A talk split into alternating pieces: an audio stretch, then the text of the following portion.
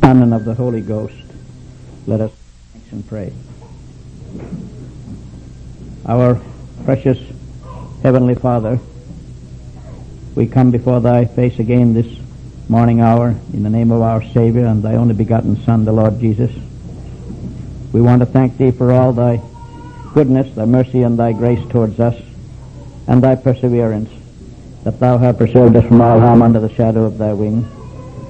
We also come before Thee as we know ourselves to be absolutely unworthy, and therefore we ask Thee again this day that Thou forgive us all our sins and trespasses, all our unwatchfulness and unvigilance that has beset us even on this week, and that Thou would give unto us of Thy mercy again this day, that we would feel the nearness of Thy presence in the Lord Jesus Christ through His Spirit.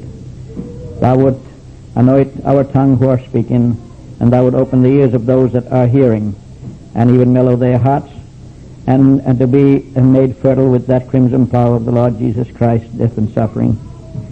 That we would feel that uh, the word that is sown uh, through our ears into our heart would find a good mellow ground to feed upon and therefore to be nourished and grow uh, into the uh, corner of the Lord and our Heavenly Father one day to be reaped there. But we know that even with Satan himself is able to sit right next to us in the seat without our vision and without our vis- vis- uh, realizing it, and be able, as he is, to pluck away the ear, words from the ears of our hearing, even before they penetrate into our heart, if it is his, the, if it is the person's desire that he would want to block his ears unto the word of God. For he is a very ample uh, helper in that respect. He, as an enemy of the soul, he desires nothing better than that uh, we would not be able to be nurtured by the Word of God and therefore grow by it in wisdom and in knowledge of the Lord Jesus Christ. We thank Thee, dear Heavenly Father, that Thou hast seen fit to give of Thy Spirit throughout even our times that we have been here and have been able to bless us by Thy Word continually for these years, even that I know of here in the midst of uh, this congregation that is here, that Thou have not seen fit to take it away from us, but Thou have been able to enliven us many times with Thy uh, with the feeling of Thy Spirit's nearness. And we ask even this day that Thou do so. We also thank Thee for the children that we have in the midst of us, and especially that they are nurtured by Thy Word, that it will be a continuation of the nurturing of Thy Word unto their little souls and hearts, that they might continually learn more and more of the Lord Jesus Christ as the Savior of mankind, as a lover that has given himself for us upon the cross of Calvary and paid the price of all our sins, but has been raised again on the third day for our justification. The beloved Heavenly Father, that is the greatest of all gifts that man could uh, receive, and, and it is being given unto us even on these days without money and without price, to take hold of it in faith and to, uh, uh, to acknowledge through the absolution of our sins that we are thy children, elevated from the depths of hell even unto the elevation of the child of God, which is a glory indeed unto us when we begin to realize the great gift that thou hast given unto us in thy Son, the Lord Jesus Christ. Therefore, we ask thee, through the power that he has, to be with those that are sick this morning and those that are even uh, invalided into the hospitals and in their own beds. And we want to even mention uh, Mrs. Williams over there in, in Jamaica Plains Hospital and also Mrs. Torvella, that she would uh, to have been in our midst and has not been able to get there now, that thou would be with them and console them with thy spirit and heal them with thy healing hand if it is thy will to do so. And we also speak of Mert over there who has now come home and thank thee, Lord, that he has seen fit that he has been able to come home and, and we get beginning to get better. All these things are in thy hand. We know that thou art the helper in all these things and we ask in the name of the Lord Jesus. So hear thy praying children. Our Father who art in heaven, hallowed be thy name. Thy kingdom come, thy will be done in earth as it is in heaven. Give us this day our daily bread, and forgive us our trespasses as we forgive those who trespass against us. And lead us not into temptation, but deliver us from evil. For thine is the kingdom, and the power, and the glory, forever and ever. Amen.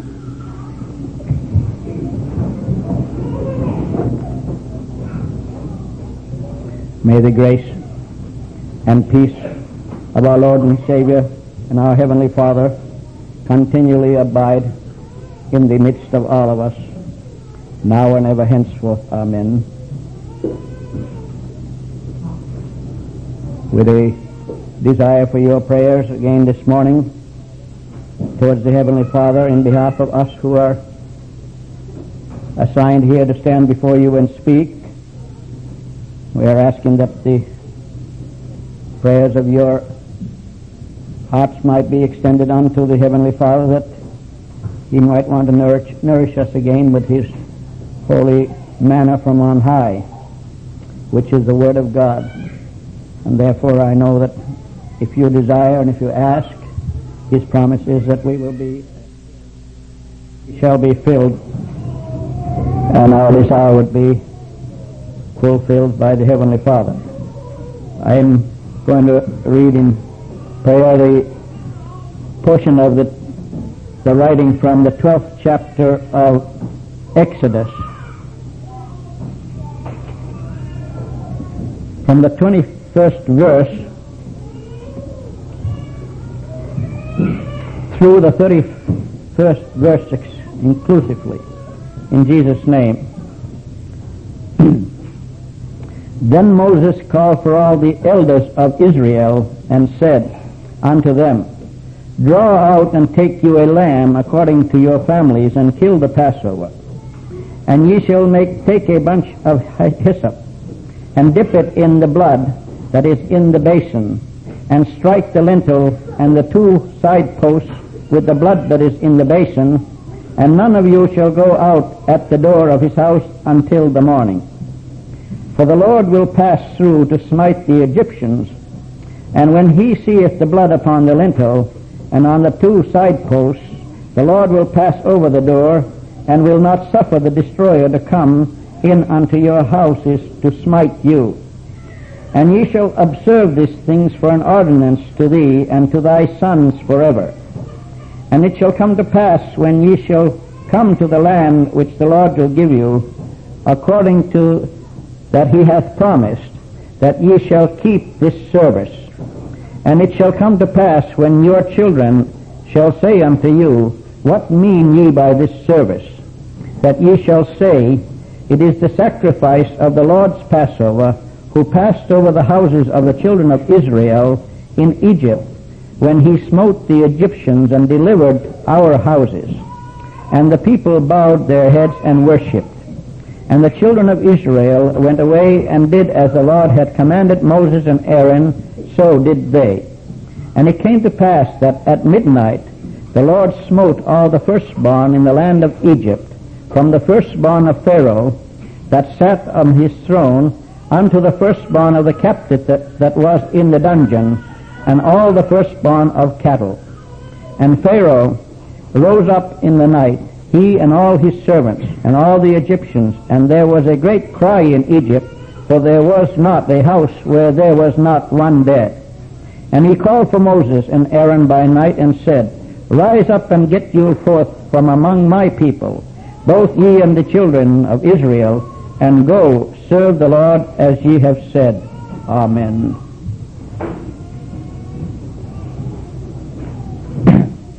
I was here last Thursday night and had the opportunity to speak unto some of you that were here of the old patriarch, the father of our faith, Abraham, and also of the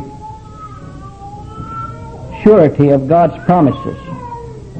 This is what I'd like to stress even today, again, of the surety of God's promise. For God has promised, and what He has promised, He will never regret and never repent of, says the Bible. And therefore, we might, through a short space of time, look back upon the great things that God has promised, even which He did unto Abraham through Isaac, the promised seed, which was to be such a multitudinous seed that it would spread all over the nations and be as the sands of the sea and as the stars of heaven above. But what seems to be the strangest thing when we study the Holy Scripture and these promises of God, that why was it that things were withheld so that when that promise was given, it would seem that, well, Abraham, for instance, would be so um, fertile and his wife that they would multiply and receive a great number of children from whence this seed would begin to be spread and multiplied in. But we find that there was only one child born, as we spoke of it there last, last Thursday night, Isaac. And even he uh, was given this wonderful assurance that God would be with him and would bless him and continually multiply and have his seed to exceed that which had been throughout all the nations before in excess, as we read in the Bible. But then when we study this Bible, we find that Isaac was already 40 years old, and then his father Abraham desired that he would not wed of those girls or that those women that were of that land, but would rather that they would send by his old servant to go over and get one of the women from the land where he had come from. And therefore, as we study this Bible, we see that there is a great significance here also. For when God gives these blessings, He also desires that it would not only be from one portion of the mating that these blessings would come, but that they would be continuously, that even as we who are here gathered might come to understand God's word there, that, uh, that what has darkness with light, uh, or light with darkness, or what has Belial with, uh, with the Son of God. In other words, that there should be a distinct difference there, that if we, especially you young ones, are seeking for a mate, you might take uh, consideration of God's word, even in these old dispensation times, uh, that uh, they desired not to be mingled in with the ungodly and those that were idolatrous, but would uh, see, see, through God's precious word and His blessing that they desired to get a mate from their own type of people where the blessing of God would rest upon them. And so even today, uh, this might be an example unto us that we would not seek for companionship or, or our mate from the outside of Christian circles, but we should desire in every way to uh, turn unto God in prayer and ask Him that He might give unto us and unto you a mate that would be also a mate to live with in harmony and also in the godly fear and love and Christian life which is necessary. So it was that Abraham desired this for his son.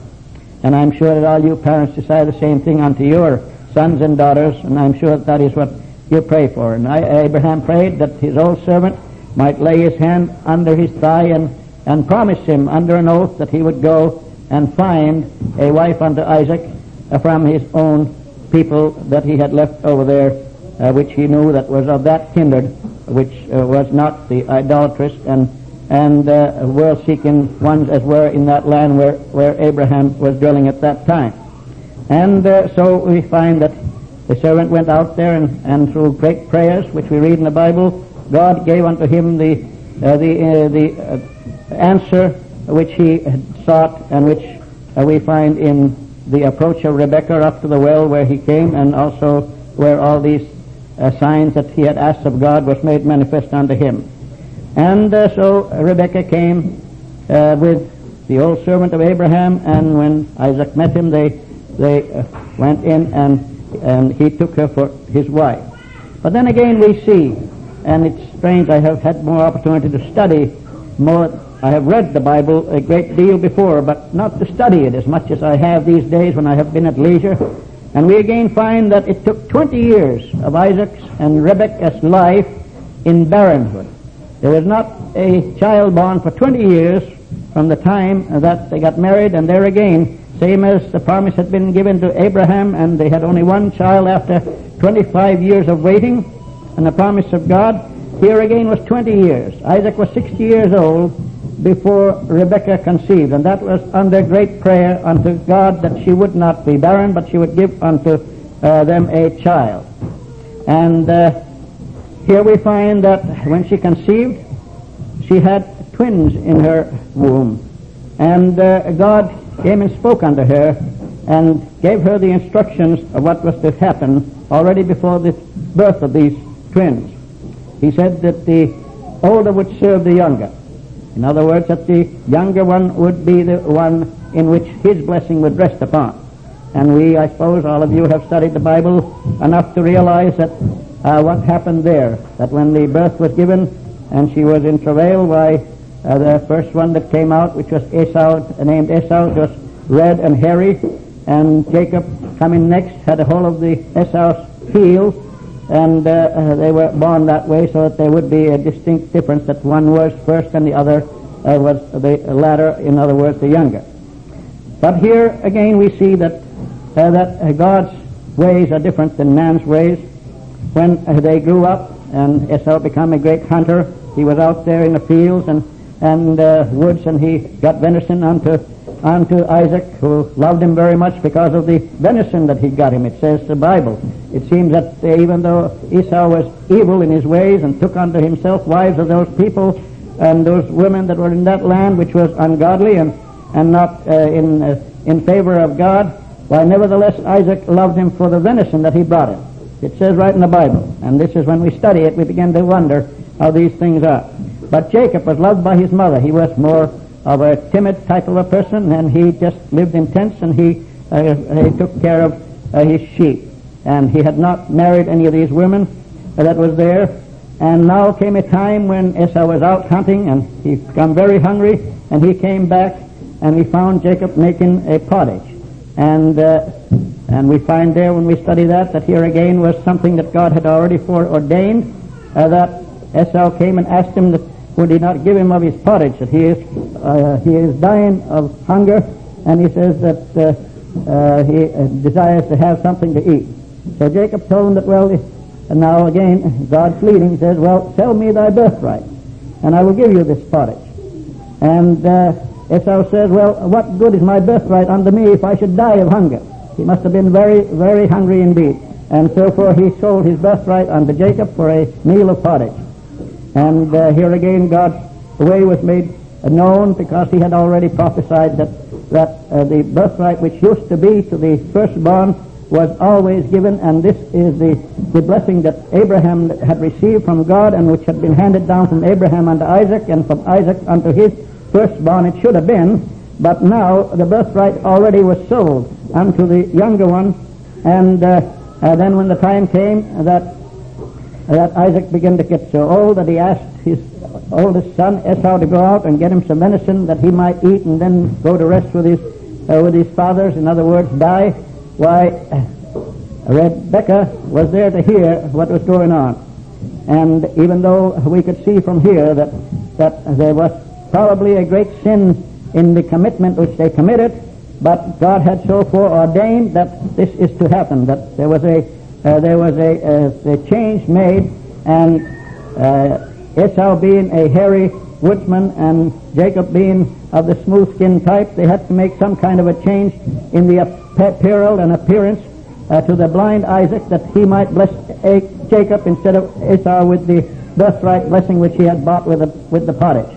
And this is what happened, that uh, they took in and, and made a meal out of uh, uh, uh, a young kid and took the skin and covered up Esau's arms and his neck, and then they went and served it unto old Isaac, and he gave of his great blessing unto Jacob uh, in lieu of uh, Esau. And this blessing was the one that God had administered unto Abraham and unto Isaac, and now it was administered unto Jacob.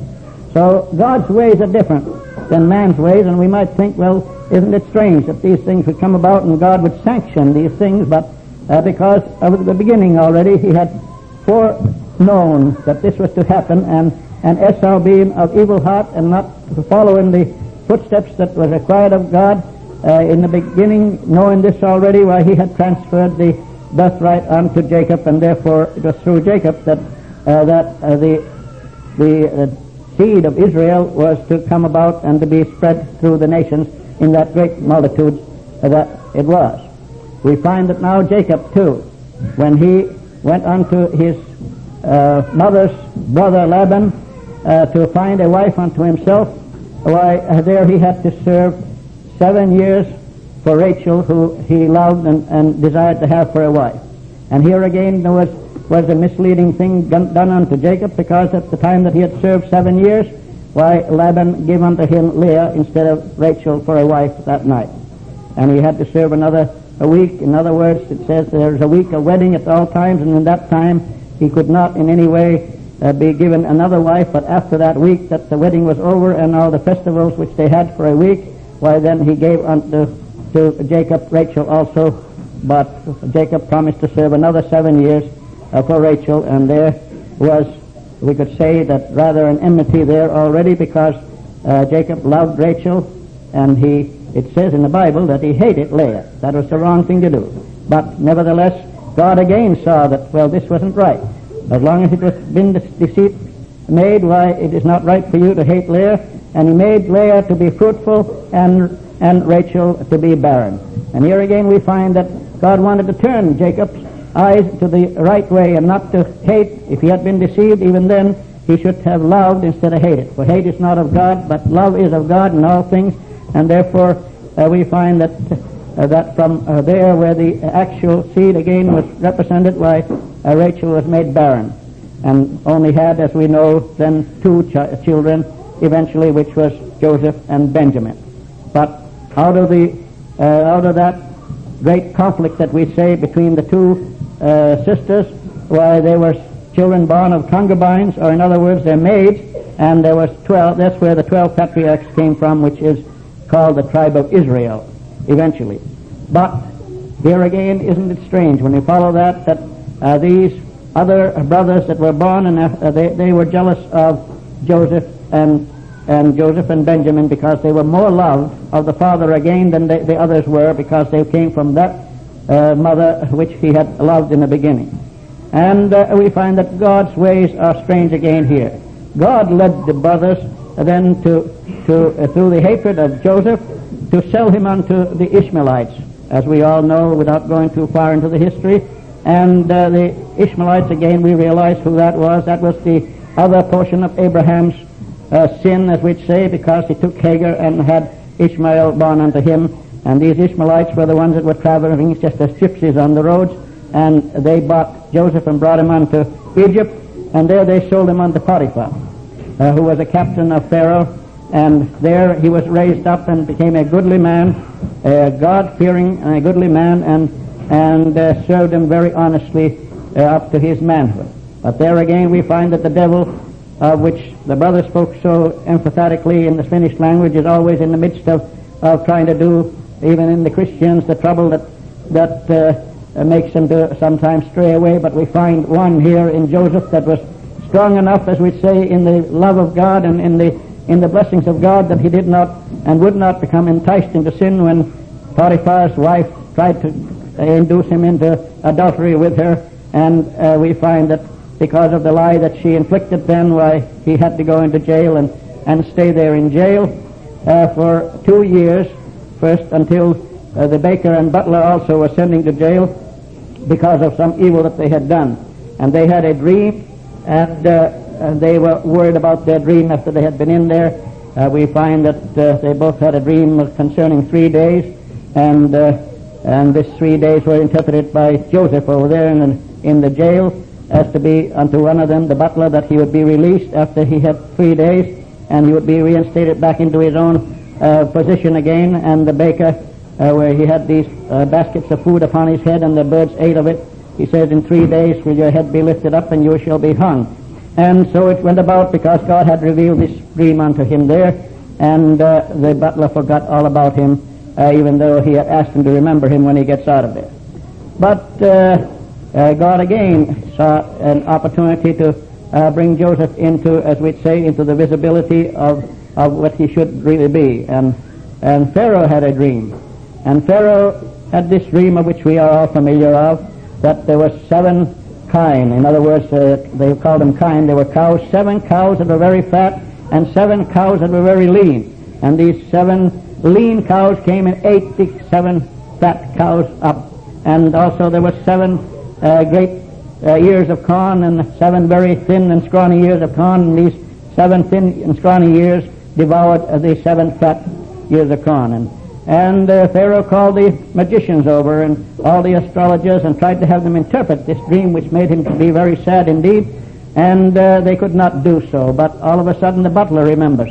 Oh, I remembered my evil now, he says, my promise which I had done, uh, which I had uh, committed and which I failed to do. And he says, there was a man, a Hebrew, in this jail prison where we were, and he interpreted our dreams unto us, which came absolutely true, because you reinstated me and you and, and, the, and the baker was hung. And therefore, uh, uh, I would say that I would send for him. And Pharaoh sent for Joseph, and he washed himself, shaved himself, and came before the Pharaoh, and he interpreted that dream. Uh, he says that he is not the dream interpreter, but God is the dream interpreter. And he says that there will be famine. Uh, there will be seven great, wonderful, productive years in Egypt, and then there will be famine for seven years, and all of Egypt shall be in that condition that there will be nothing bearing for the last seven years after the seven good years. And this is what came about. We find that that here here again God wanted to preserve Joseph because he was he was absolutely obedient unto his wish and way, and uh, he became the uh, second in in power in Egypt unto the Pharaoh. As Pharaoh says, I only when I am my throne will be in power, but you will be uh, the the one that is in power in every other place. And we find that through God's wisdom uh, in Joseph, well, he was able to save all the grains that was, came on that seven years, and then the seven lean years that came, Egypt was the only one in that whole surroundings where there was anything to eat.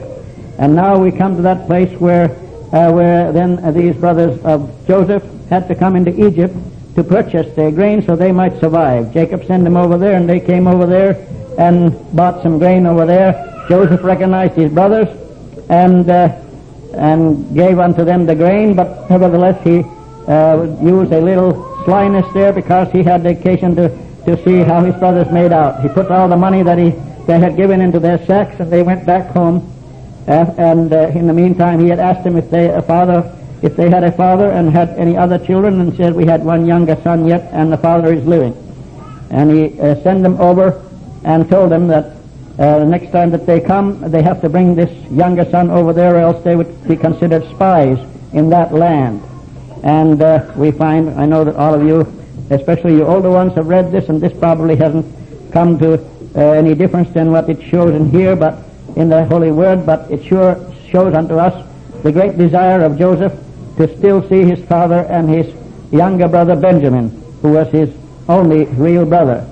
And therefore, uh, the, it was brought unto unto him eventually that they would come and get some more grain, and they brought the younger brother with him, uh, uh, although the father dissented very much because he was afraid that it would go the same as it did with Joseph, that he would lose his son. But here we find again that God wanted to bring them all together to show the great mercy that Joseph had unto unto his brothers by by uh, giving unto them everything that they des- desired.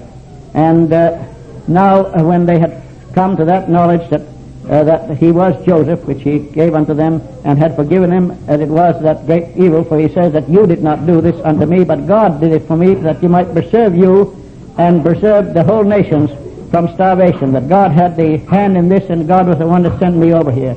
And therefore we find that uh, he asked Pharaoh if he could not have his whole family, his father and his brothers and all that were servants that were with him, to be brought into that land where they might be able to be nourished and have plenty of bread and also food for their for their uh, animals, which they were uh, they were shepherds and they guarded a lot of animals. And when they came in there, there were 70 people that finally came in there. Now we come to a wonderful understanding of God's way in this. They gave him unto uh, they gave unto them through God's pressure the best land in Egypt, which was Goshen. Goshen, a land that uh, that uh, was the most fertile of all. And here 70 people began to live under uh, the guidance of God and in obedience unto God. And the multiplication was so great that we find that in that time that they sojourned in Egypt, that when the, before they started out of Egypt after the persecution, why there were 600,000 men with, and plus children and women and the weaklings, which the history claims that would mean that there was about 2 million people that was already in that multiplication from 70 people that came there. And uh, here uh, we find already that the seed uh, was beginning to spread to that extent as God had sh- shown that it would spread, and from there on it had been.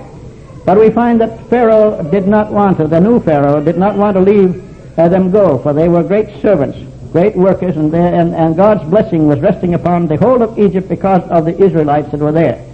And he began to hold unto them uh, very firmly and had great taskmakers that was uh, that was making them to work and to make bricks.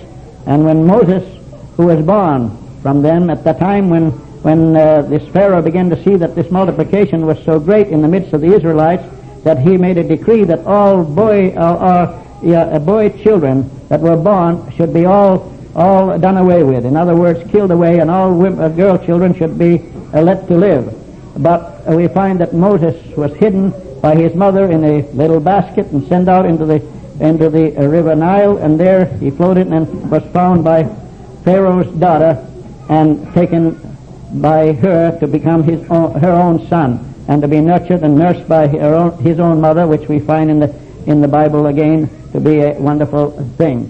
To be grown up in the palace of, of Pharaoh, to be taught under uh, the Egyptian uh, education, and to become a man that was a leader amongst men. For God had seen again here that, that it is necessary to bring one that would be a leader amongst men and to be raised there in such a way that, that he would have authority over the others in that respect. And uh, we find that even though after he had slain the Egyptian and after they had found out that he slew the Egyptian when they were fighting with the with the Hebrews, why he had to disperse away and and escape away from Pharaoh's wrath, and he went and lived in the land of Midian, and there he married a daughter of Jethro, and they lived there for 40 years. He was 40 years old at that time and lived there for 40 years again. And then while he was herding his sheep over there in the land, he saw a burning bush a bush was burning that was not consumed, and he began to be curious, and he went to this burning bu- uh, toward the burning bush to see what it was all about, and a voice came out of there. Uh, Moses, take off your shoes, for the land in which you walk is holy land. Here was a voice that's coming from a bush over there that gave unto him instructions what he must do as a leader of mankind and of his own nation. And uh, we find here that, that uh, if he was just as uh, stubborn, or you could say just as um, uh, hard to convince that he would be a servant of God as, as sometimes we are uh, endeavoring to do too for, for our frailty and our unworthiness, as we say, and our, our uh, slowness of speech and all that. Why, Moses was example in that also. He says, uh, not me, when the God told him to do these things, not me. I am slow of speech and, and, and no one would believe me and I could not do this, I could not do that. And, and God said unto him, who has given you your tongue and who has given you your your uh, speech, uh, uh, but uh, he would still remonstrate against that. And he says, how would they know that you had sent me? And, and uh, God said, well, lay down that staff that you have in your hand. And he laid it down and it turned into a serpent. And, uh, and he says, now pick it up by the tail. And he picked it up and it turned back into a cane. And he says, set your hand into your bosom. And he put his hand into his bosom and he pulled it out and it was full of leprosy. And he says, now return it back into your bosom and it turned into a a pure, clean hand again. He says, Now show this sign unto my people. And he says, They will believe that I have sent you. He still remonstrated, But I have such a slow tongue, and I am poor of speech. I cannot do that. He says, Well, you be God unto Aaron, and Aaron will be your mouthpiece. He says, You have a brother that is, is uh, uh, fluent of speech, and he says, I will uh, give unto him the, the mouth to be able to interpret what I will tell unto you, but you will be the God unto Aaron, and you shall do uh, the power uh, through me, and Aaron will do the talking. And we find that this is what happened. And uh, you are all familiar with the great plagues that they had to finally place upon Pharaoh before uh, he consented to have uh, the Israelites go away from under his uh, great burden of task which he had given unto them. this shows a picture of, of spirit of what it is to be into the world of sin, where the great taskmaster, the devil himself, is always uh, giving these great tasks unto people uh, in their sinfulness to do which they have to do according to his uh, his uh, enticements and his ways. Uh, for Egypt has been uh, shown in spiritual form to be the the world of this day, and the Pharaoh, the great taskmaster, and the devil himself is the taskmaster of the sinners today. That they had to go in there. But finally, this portion of the scripture which we read here was the last plague that was was given unto them and uh, this was bad indeed. We can see that. But we find uh, that uh, before this plague was to be placed in the uh, in the midst of the Egyptians, why God came and instructed uh, the uh, the Moses and Aaron what they must do. They must tell the children of Israel that they should go and choose themselves a lamb, lamb that was pure and, and without any blemish, and they should take it and they should bring it into their houses on that night, and they should put it on the fire uh, with uh, not a bone broken and with their appurtenances thereof. In other words, it should not even be drawn of their intestines. but they should place it upon the fire, and they should roast it without any water in any way that this roasting should have to be done by fire. It was a picture there of the Lamb of God that was take away the sins of the world. It was a picture there already of the Lord Jesus Christ as the great sacrificial offering uh, there. And he says that they should take the blood thereof, and with hyssop they should go and sprinkle or wipe the doorposts of their buildings and the lintels. The posts on top of the door uh, is the lintel, and they should wipe that with blood. And this is the blood that was able to ward off the destroyer that night that it came through uh, Egypt, and it bypassed their doors. They had to do it in faith. Uh, without faith, it was impossible to please God. And this they had to believe and trust upon God's promises that He would He would uh, absolutely uh, pass by their door without any uh, having a destroyer uh, kill their firstborn, which He had promised to do on everyone whose doorposts and whose lintels had not been marked with the blood. And uh, that night, as we read here, we find uh, bef- just before that, which I should bring out, was the la- uh, next to the last plague was darkness. Darkness for three days was so dark that uh, no one could see their hand before their face in Egypt. And it's in this darkness yet that this happened here on that following night. This darkness, of course, shows one great thing. It is the great darkness of this world uh, that we have in which sin is is never uh, brought out into light uh, at all. And this darkness was so great that it made everyone to fear. And then in the night of this last night of this darkness came this destroyer, uh, which destroyed or killed the firstborn of all human beings in Egypt, plus the animals and everything else. There was not one house, it said, where there was not a dead person there. And when they began to hear the cries in the dark and uh, the wailings and bewailings, it must have been a terrible, terrible uh, catastrophe that went through the through the Egyptian land at that night uh, when uh, when everyone found uh, one of their firstborn, their oldest sons or daughters, uh, dead on that night. But God wanted to bring about uh, His great powers to show unto Pharaoh, who had had such a hard and stubborn heart, that when he wants to pursue and to show his vengeance upon man, he will show it in such a way that he will finally have to give in and to take hold of uh, the promises of God that He is the one that is able to be the Lord and Master of everyone if they will only take hold of it. And this is what happened there that night, that, that the terrible catastrophe happened in calamity, that everybody had a dead person in their household, and uh, probably some where there was other families where they had more than one in their household. But uh, not one was dead in the land of Goshen where the blood was wiped upon the, on the posts of the doors and upon the lintels. Here, beloved, is the power of the blood which we sang about. There is power in the blood. There is power in the blood. I picked that song because I felt that, that it came into my heart to show the great power of the blood of God, God's Son, into the hearts of us who have, have received the assurance of the forgiveness of our sins in the precious blood of Jesus Christ that has been sprinkled into our hearts by faith when we have accepted it of the Lamb of God that has sacrificed himself on the cross of Calvary and paid the price of our sins. This shows what the blood of God, God's Son, can do unto us the destroyer will pass over us, and there will be no condemnation and no uh, no uh, no uh, condemnation unto them that believe and trust upon the Lord Jesus Christ and upon the precious blood which He has He has shed uh, for in our behalf on the cross of Calvary. And we see also that this lamb that was prepared then uh, had to be eaten in full uh, array of travel. It says here that they had to be uh, be shod in their feet and they had to have their uh, their um, their loins girded and they had to be ready to travel. And it had to be eaten with uh, with bitter herbs and and uh, spices.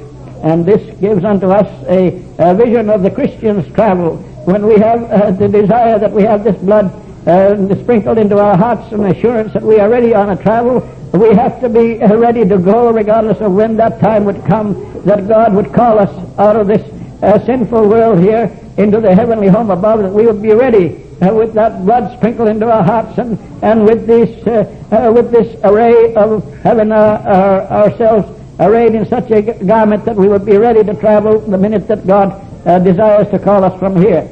And these bitter herbs, many times we find that they are those temptations and and evil things that come into the lives of man and trials and, and tribulations that come that we have to sanction them even though we are partaking of the, uh, the preciousness of the Lord Jesus Christ as the supreme sacrifice and the precious uh, preciousness of his uh, nearness while we still have to feel that there are the bitter herbs and the spices that are going to going to sting our lives yet while we are Christians here that we have to have to take these as God has given unto us. That it isn't all a path of roses, but we have to travel on the road as God desires to give us uh, the trials and tribulations to carry along with us.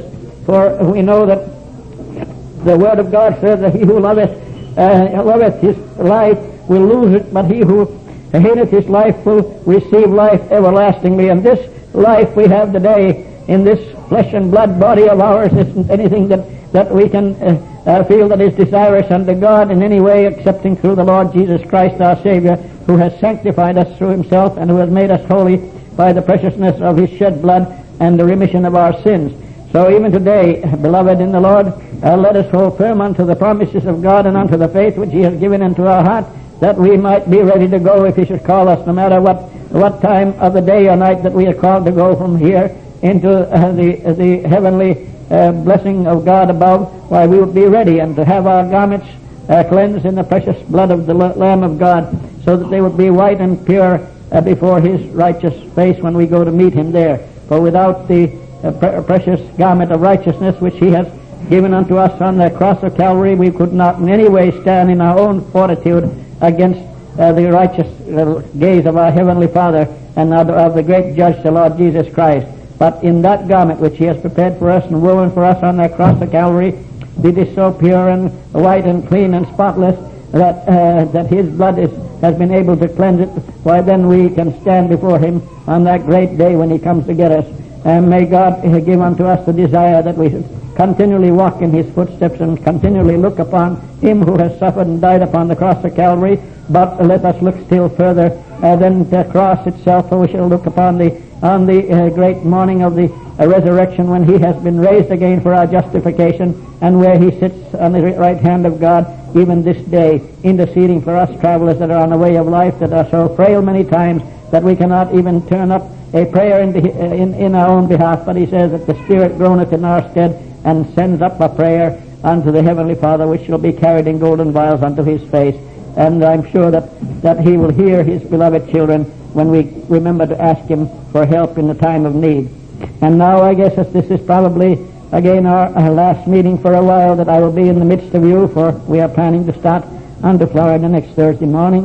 I sure ask your prayers and uh, humble prayers in our behalf that we would be able to make the journey and if it so seems fit for the Lord that I should never come back, which we know that is very treacherous indeed on my own health, that you would uh, be assured that one day we might be able to meet that heavenly shore above, where there will be more, no more trials or tribulations, where there will be no more sickness nor sorrow, but that we would one day be able to meet there and clasp our hands together and sing praises unto Him who has given Himself for us and paid the price of our sins upon the cross of Calvary.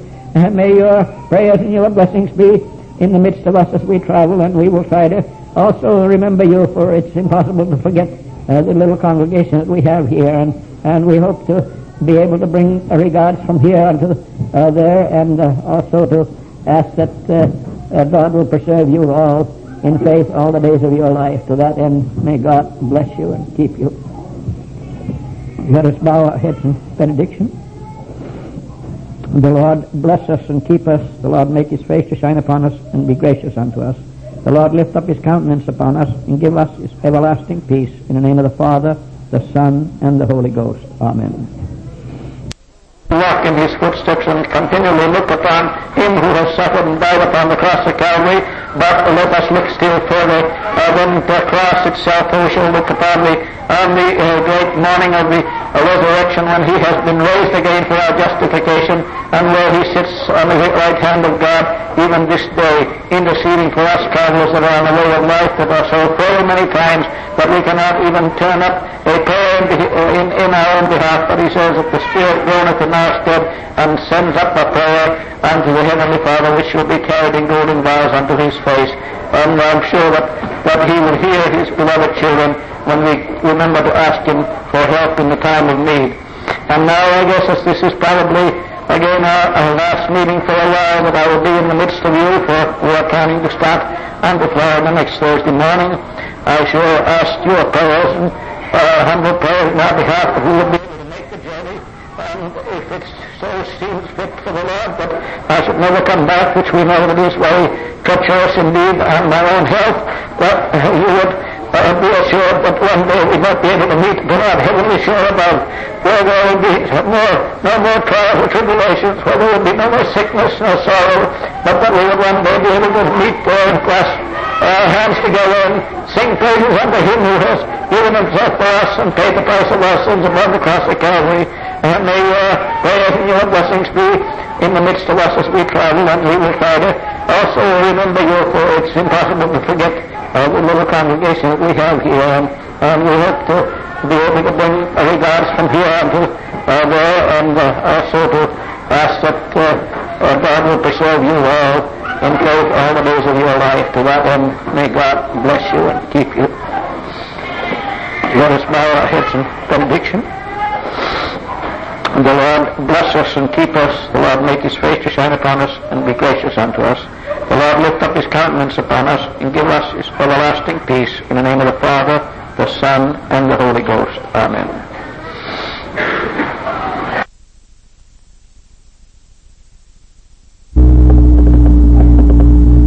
O God, you who know the thoughts of our heart, you open ourselves in your presence, see ourselves as sinners in need of grace. And we pray, O Lord, that you would have mercy upon us that you will blot out our transgressions, that you will fill us with the power of your Spirit, that we might faithfully witness. We pray for Phil and Naomi. Know the work that is laid before them. And surely as you have called them and have separated them apart for this work, along with our precious brother George and his wife. Grant unto them each, O Father, the fullness of your Spirit. Give them the assurance of your presence day by day. And fill us also with joy to know that you yet hear the prayers of those who cry for consolation and help. That you have not forgotten even those who are crying in the jungles of Nigeria. And we thank you, Father, that your word has gone forth, that the seed has been sown. Even so may it be sown in our own hearts this night. And grant us grace that by faith we would yield ourselves to your will. O Lord, send forth even upon us the power of your Holy Spirit, that we would not be ashamed of the gospel, would proclaim it unto any man in any place and open your word even for a moment, Father, for the strengthening of our faith this night through thy servants. We ask it in Jesus' name. Amen.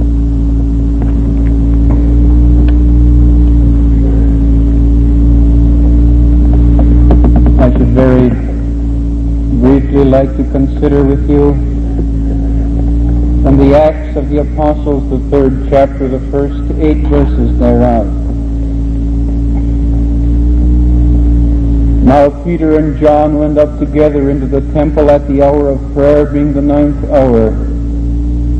And a certain man, lame from his mother's womb, was carried, whom they laid daily at the gate of the temple, which is called Beautiful, to asked alms of them that entered into the temple who seeing Peter and John about to go into the temple asked an alms.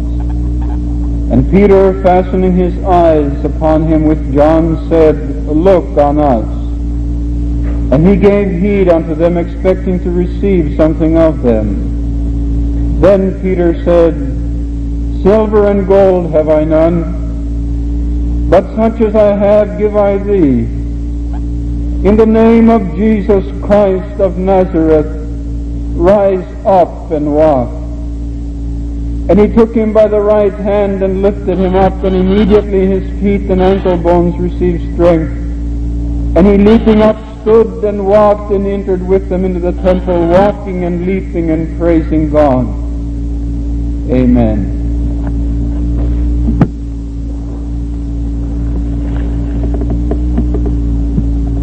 Fear of Peter and John had been taken away. They no longer remained behind the locked doors in that upper room. When the power of the Holy Spirit had been sent to them, they feared no man. They didn't want to separate themselves from their fellow Jews. And so they went into the temple also to pray, as was the custom with many of the others. It is not the desire of one who has received the power of the Holy Spirit to separate himself from the church which is in existence at the time. It was never the intention of Martin Luther to separate himself from the church. It was never the intention of Laestadius to separate himself from the church. And so it was with Peter and John when they had received the Holy Spirit and they were going into that temple at the ninth hour. That they too wanted to worship as had many others before them.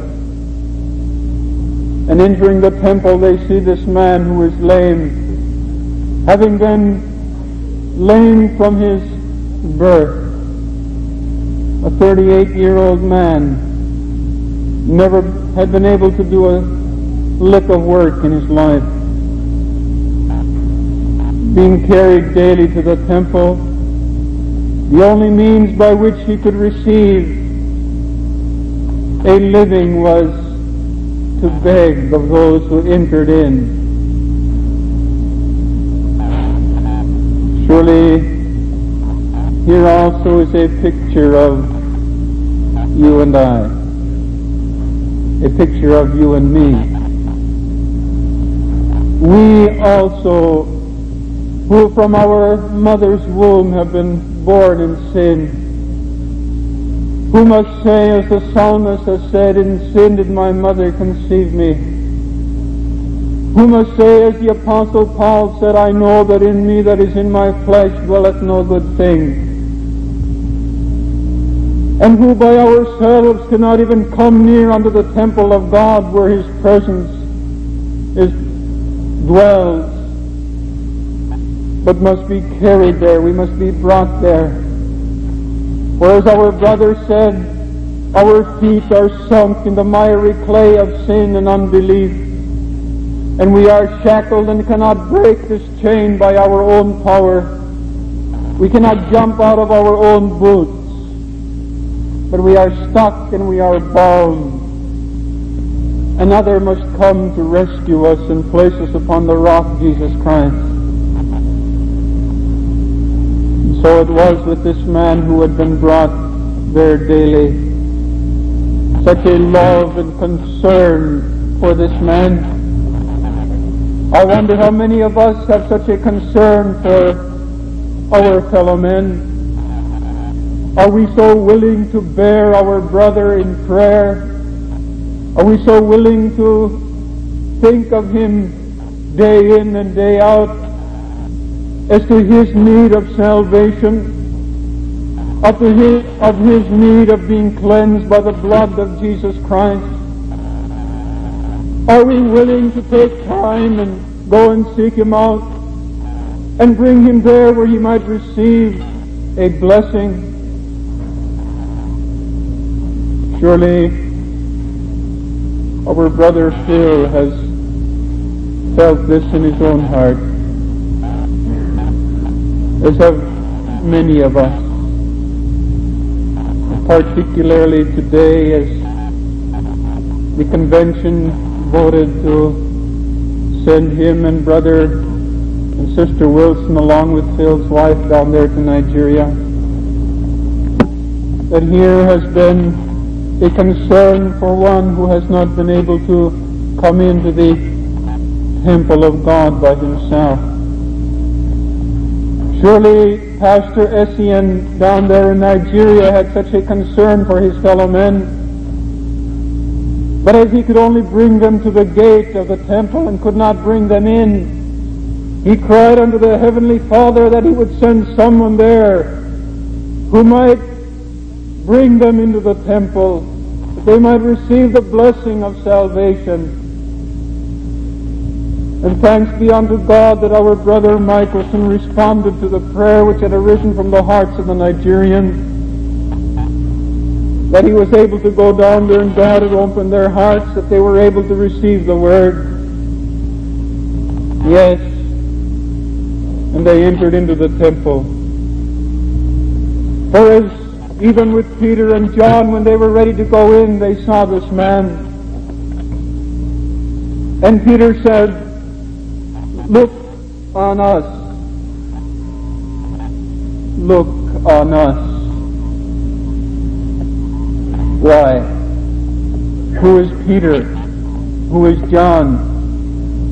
Are they some special holy people? Some special beings that are raised up above the rest of mankind? That one who is crippled and lying at the gate of the temple must look upon them? Not at all. But Peter knew what he had to give to this man. And he was not ashamed of the gospel of Jesus Christ. He knew what this man needed, and he knew that God was able to give it unto him. And I believe that as we go forth to proclaim the gospel, as we give a witness of Jesus Christ, the Savior of the world, your Savior and mine, that we too can call upon men to look upon us, not to turn their eyes away, not to cover their eyes, but to look. So often today when you meet someone on the street, or no matter where it is, and you begin to talk with them, how often does the other person look you in the eye? So often our gaze is turned sideways. We do not dare to look directly into the face of another because there is guilt and sin in the heart.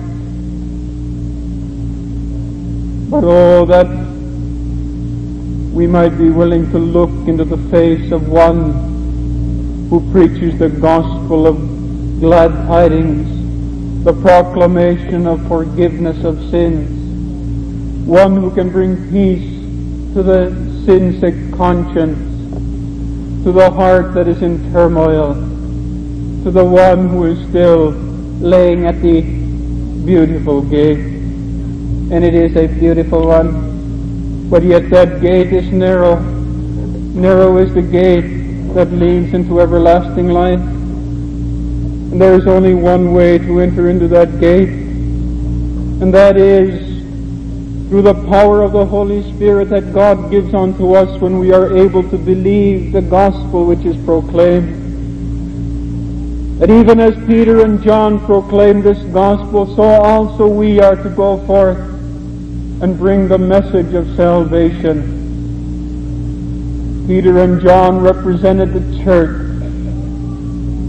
Each one of us who has the gift of the Holy Spirit, every one of us who has been cleansed of our sin, also has the same privilege and the same power.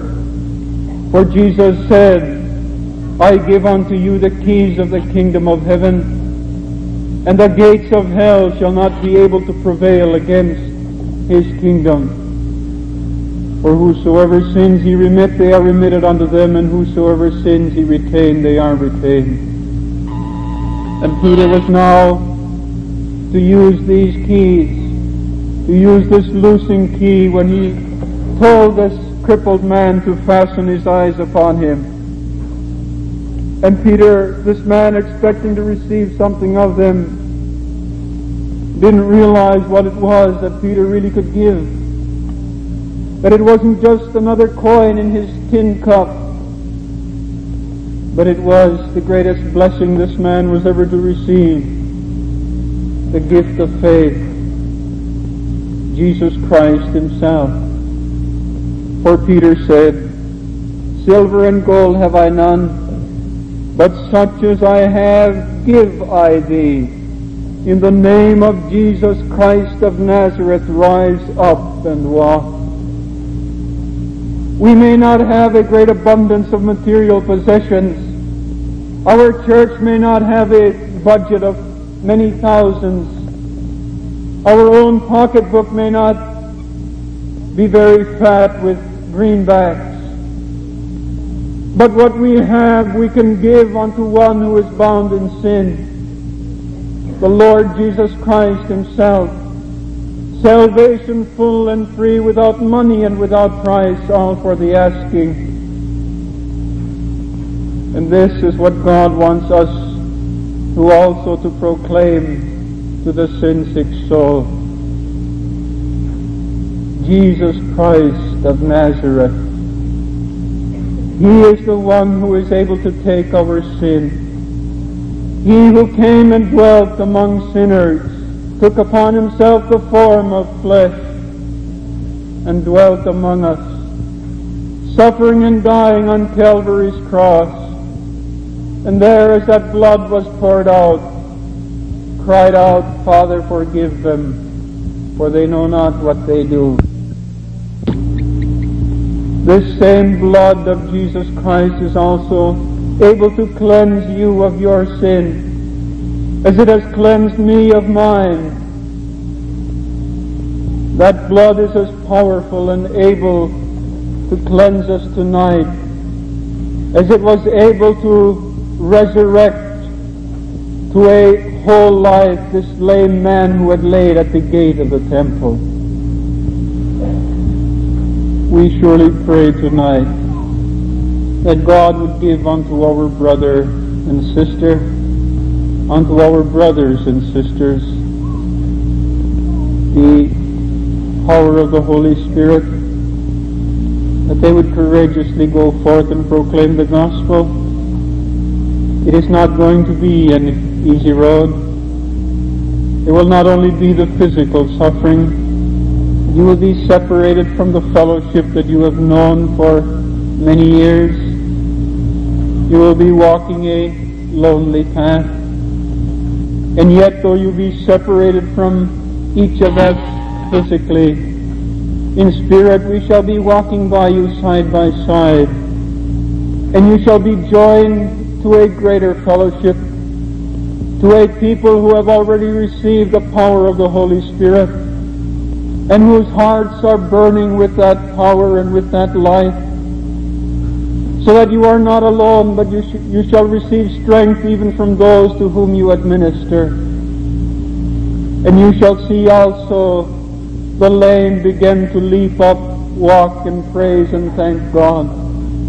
The response of faith from the hearts of those who receive the gift of salvation, who know Jesus Christ as their personal Savior, that they also begin to leap up and walk by faith that we who have not been able by our own strength to enter into the kingdom of God, the Lord in His marvelous grace and wonderful love has given to us this power and strength that we are able to enter in, and that we can leap up and thank and praise God for His wondrous grace.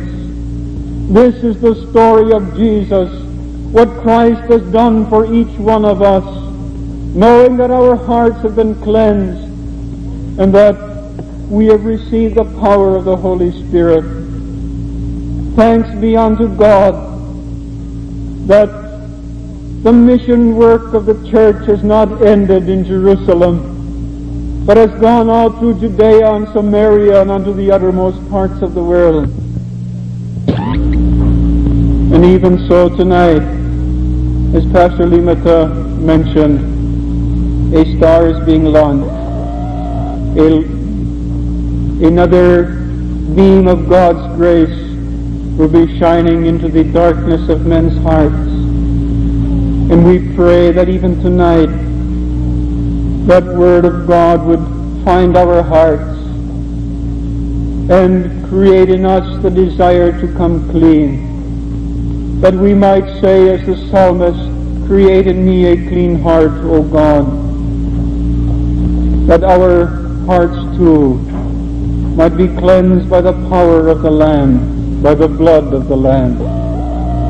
That we might, in looking upon the Christians, might believe that through them we receive the Lord Jesus Christ as our Savior personally.